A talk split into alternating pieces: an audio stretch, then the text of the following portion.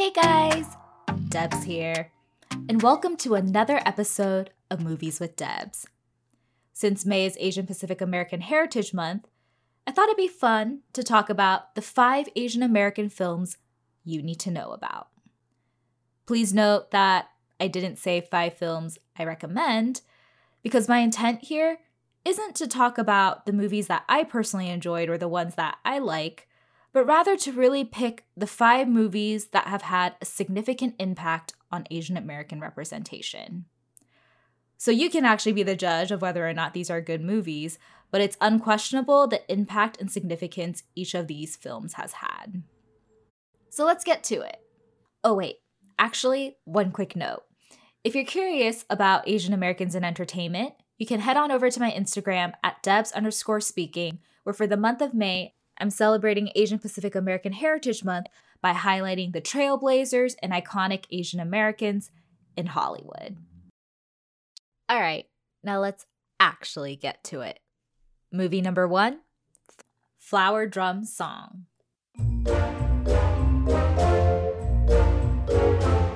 Released in 1961, Flower Drum Song was the first major Hollywood feature to have a predominantly Asian cast. It was a film adaptation of a Broadway musical written by Rodgers and Hammerstein, which was actually based on a novel written by Chinese American author Chin Yang Lee. So the movie is about Mei Li, a Chinese girl who illegally enters the US with her father to find the man she has been arranged to marry. But her fiance doesn't want to honor the arrangement because he has fallen in love with a showgirl who works at his San Francisco Chinatown nightclub. So, what does he do? He tries to convince another family to take Mei Li in as their bride, and what ensues is a musical comedy about love, family, and the cultural differences between the East and West. When Flower Drum Song was released, it was a decent hit. It was nominated for five Academy Awards, and it performed fairly well at the box office. But while people hail this movie as a sign of racial progress, because of its Asian cast, this movie was actually a prime example of Hollywood's racial ignorance, thanks to its rampant ethnic washing. Some of the singing voices for the film's Asian characters were Caucasian singers, and one of the key characters was actually played by an African American actress. And even though the characters are Chinese, the main cast was primarily Japanese. Now, some of you might be thinking for the last one, well, what's the problem here? Why can't one Asian play another Asian? After all, when you have white people playing white roles, their ancestry can come from all over Europe. Well, in this particular case, China and Japan have had a lot of bad blood throughout history.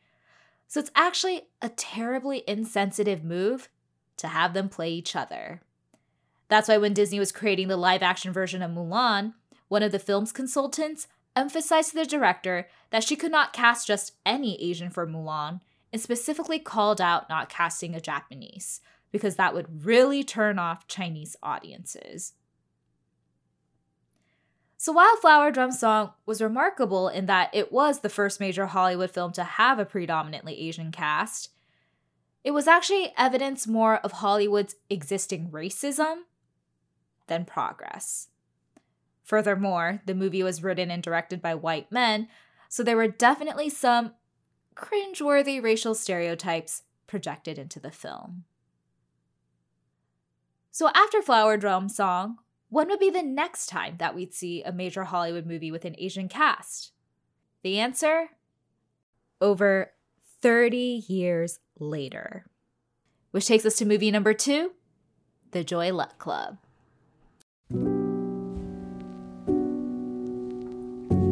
Based on Amy Tan's best selling novel of the same name, the 1993 film The Joy Luck Club tells the story of four Chinese immigrant mothers and their relationships with their Chinese American daughters. Like Flower Drum Song, the story is set in San Francisco, and similar themes of family, love, and Eastern Western cultural tensions also appear. But unlike Flower Drum Song, The Joy Luck Club gives a much more serious and authentic treatment of these topics, Probably because the Asians were in full creative control. Amy Tan helped co write the screenplay to keep it true to her novel, and the director was Chinese American Wayne Wang, who had directed other previous films about the Chinese American experience. Also, most of the main characters were played by ethnically Chinese people, so there weren't any crazy instances of the ethnic washing we saw in Flower Drum's song. So it was not easy getting this movie made, and the primary obstacle it faced foreshadows the same challenge many future Asian American films would encounter. Basically, the pushback from studios that there just isn't an audience for a movie with an Asian cast telling an Asian story. Executives were concerned no one would want to see the Joy Luck Club because they strongly believed a film could only be successful if it had a famous A list cast. Or, in other words, a white cast. But at the time, it did seem like there was some truth to that. The movie's director, Wayne Wang, was initially hesitant to direct because his previous films about Chinese Americans had failed to draw in major audiences. But this movie was eventually made with the support of Walt Disney Studios, and it ended up being a moderate success. It received generally positive reviews from critics, and it did pretty well at the box office. But there wasn't anything record breaking about it, which probably explains why, despite the initial excitement over the better than expected performance of the film, there wasn't a sudden explosion of interest in making more Asian American Hollywood films. If anything, its only moderate success seemed to prove the executives' assumptions that the big money still lies in your typical white star studded Hollywood film. That's probably why we had to wait another 25 years before we'd see another major film with a predominantly Asian cast, which takes us to movie number three Crazy Rich Asians.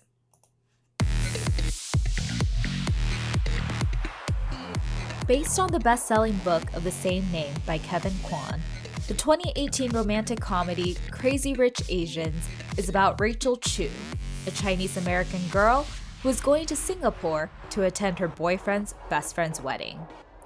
But what she doesn't know is that her boyfriend is actually the son of one of the wealthiest families in Singapore and every rich girl there has her eyes on him.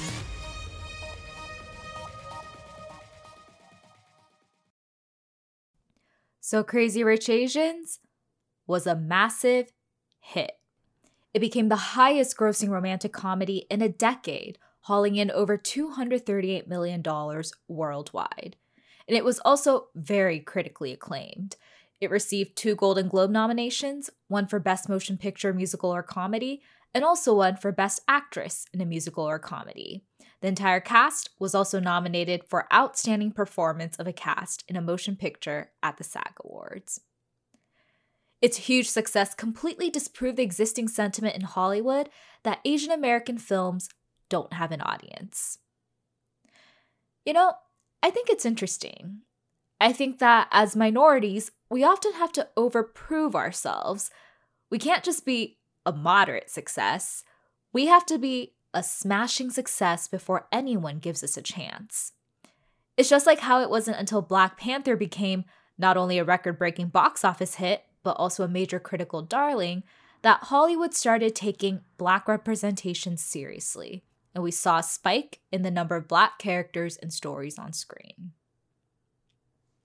I think that's why Crazy Rich Asians led to the watershed moment that everyone was waiting for, because this movie crushed it at the box office and it was also really popular with critics. So it completely upended the assumption that no one wants to see Asian films and that no one would like to see Asian films.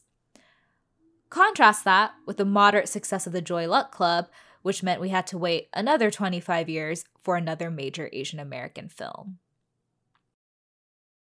But it's also important to note that Crazy Rich Asians' impact was actually further buttressed by two other successful films that came out around the same time Searching, which was a movie starring John Cho as a Korean American father trying to find his missing daughter, and To All the Boys I Loved Before, which is a Netflix movie starring Lana Condor as a half Korean American girl in a high school romance.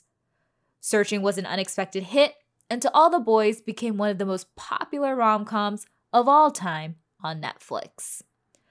All three of these films also came out in August 2018, which is why people dubbed that month Asian August, because Asian representation had not only reached an all time high, but it was actually being met with record success, which meant Hollywood had to start taking all of this seriously. So, fast forward to 2019, where thanks to the trailblazing films that came out the year before, we saw a huge increase in the number of Asian American roles and stories on screen. Which takes us to the fourth movie I want to highlight Always Be My Maybe.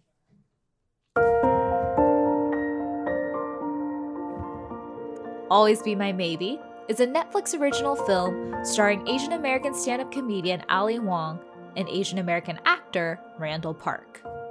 This romantic comedy is about two childhood friends, Sasha and Marcus, who have a falling out during their teenage years, and it isn't until they become adults that fate reconnects them and forces them to confront the complicated feelings they have for each other. So, what makes this movie significant? Well, first, it expands the definition of Asian American representation by being one of the first movies to buck the model minority stereotype. Asians have often been viewed and portrayed in the media as goody goody two shoes, A plus students, doctors, lawyers, etc. But this movie shows that that's not the only kind of Asian out there.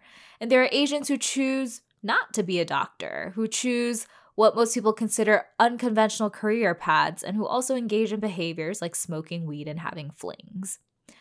So, this movie was significant in that it pushed for diversity in the kinds of Asians we see on screen.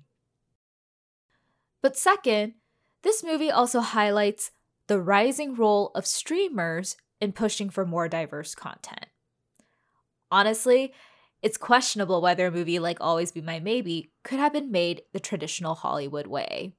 Because one, it's a rom com, and box office returns are usually not that great for this genre, so studios deprioritize them.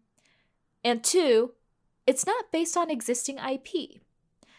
I think it's interesting to note that the past three films I mentioned, which all went through the traditional Hollywood system, were all based on something that was already popular, like a musical or a book.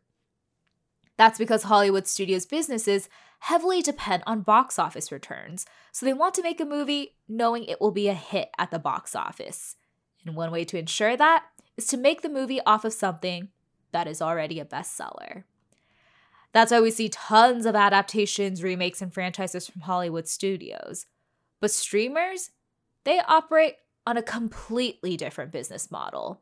They aren't reliant on box office performance, and many of them have strong financial backing. So there's more flexibility in the kinds of content they can create, and they can afford to be more experimental and forward thinking, while Hollywood studios just want to play it safe and stick to old school assumptions. So, Always Be My Maybe is interesting because it not only defies the model minority stereotype, but it also indicates the increasingly important role of streamers in pushing for diverse representation. Oh, and if you're wondering, yes, the movie did very well. So well that Netflix actually made a rare move and disclosed viewership stats to illustrate its success. In the four weeks following its release, Always Be My Maybe was viewed by 32 million subscribed households. To put that in perspective, that's roughly 20% of Netflix's total subscribers at the time. So, the fifth and final movie I wanted to highlight is another 2019 film, The Farewell.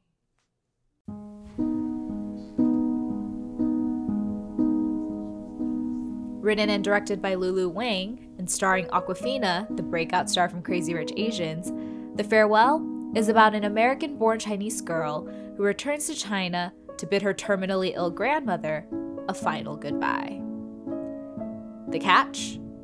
Her grandmother doesn't know she's dying, and the family does not plan on telling her due to cultural reasons, so they actually stage a wedding to give the family an excuse to have one last reunion. The movie focuses on a lot of tensions between Eastern and Western values as the girl really struggles with having to keep this a secret from her grandma. So, The Farewell was a huge hit. It actually had the highest opening per theater average of 2019, beating out major box office draws like The Avengers Endgame. And it also received many award nominations and wins, with Awkwafina taking home a Golden Globe for Best Actress in a Musical or Comedy. But what makes this film significant and also different from its predecessors is that it's an Asian American movie that is primarily not in English. In fact, 70% of the film is spoken in Mandarin, and that was initially viewed as a problem by investors when Lulu Wang was trying to get financing for this film. Investors wanted her to whitewash the characters, to whitewash the story, to have it be in English, and to make the plot more dramatic so that it would appeal to a wider audience. But what's most interesting is that even a Chinese investor, whom Wang assumed would get it, actually told her to make the main character white. It wasn't until Wang shared her story on the podcast, This American Life, that a film producer reached out to her and agreed to make the movie the way she envisioned it. And from there, the rest is history. If Always Be My Maybe pushed for diversity in the types of Asian characters that are portrayed, then The Farewell was significant in that it pushed for diversity in the way those stories could be told, particularly through language. And it showed that having a movie not be in English isn't a disadvantage, but rather a way to make the story even more authentic and powerful. It was also in the same year that The Farewell was released that the Oscar winning Korean film Parasite also came out, charming viewers all around the world and proving that foreign languages don't prevent anyone from enjoying and connecting with the movie if it tells a truly great and authentic story.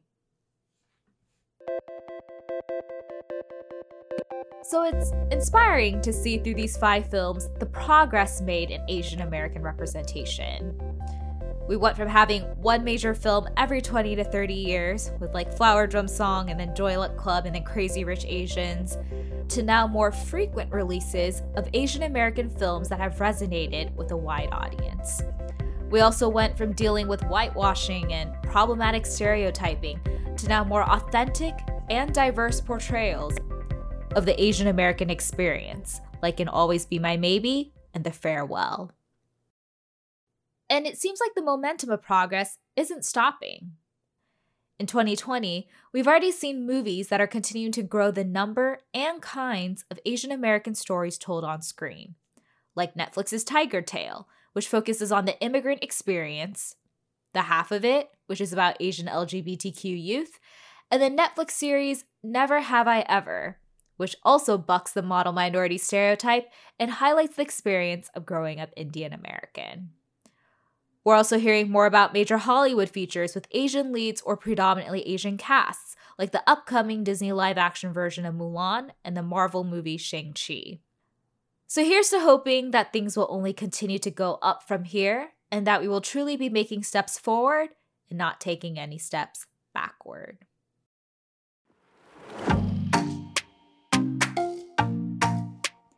So that's it for today. Hope you guys enjoyed this episode. And if you want more movie content, you can find me on Instagram at Debs underscore speaking. Thanks for tuning in, and I'll talk to you guys next time. Bye.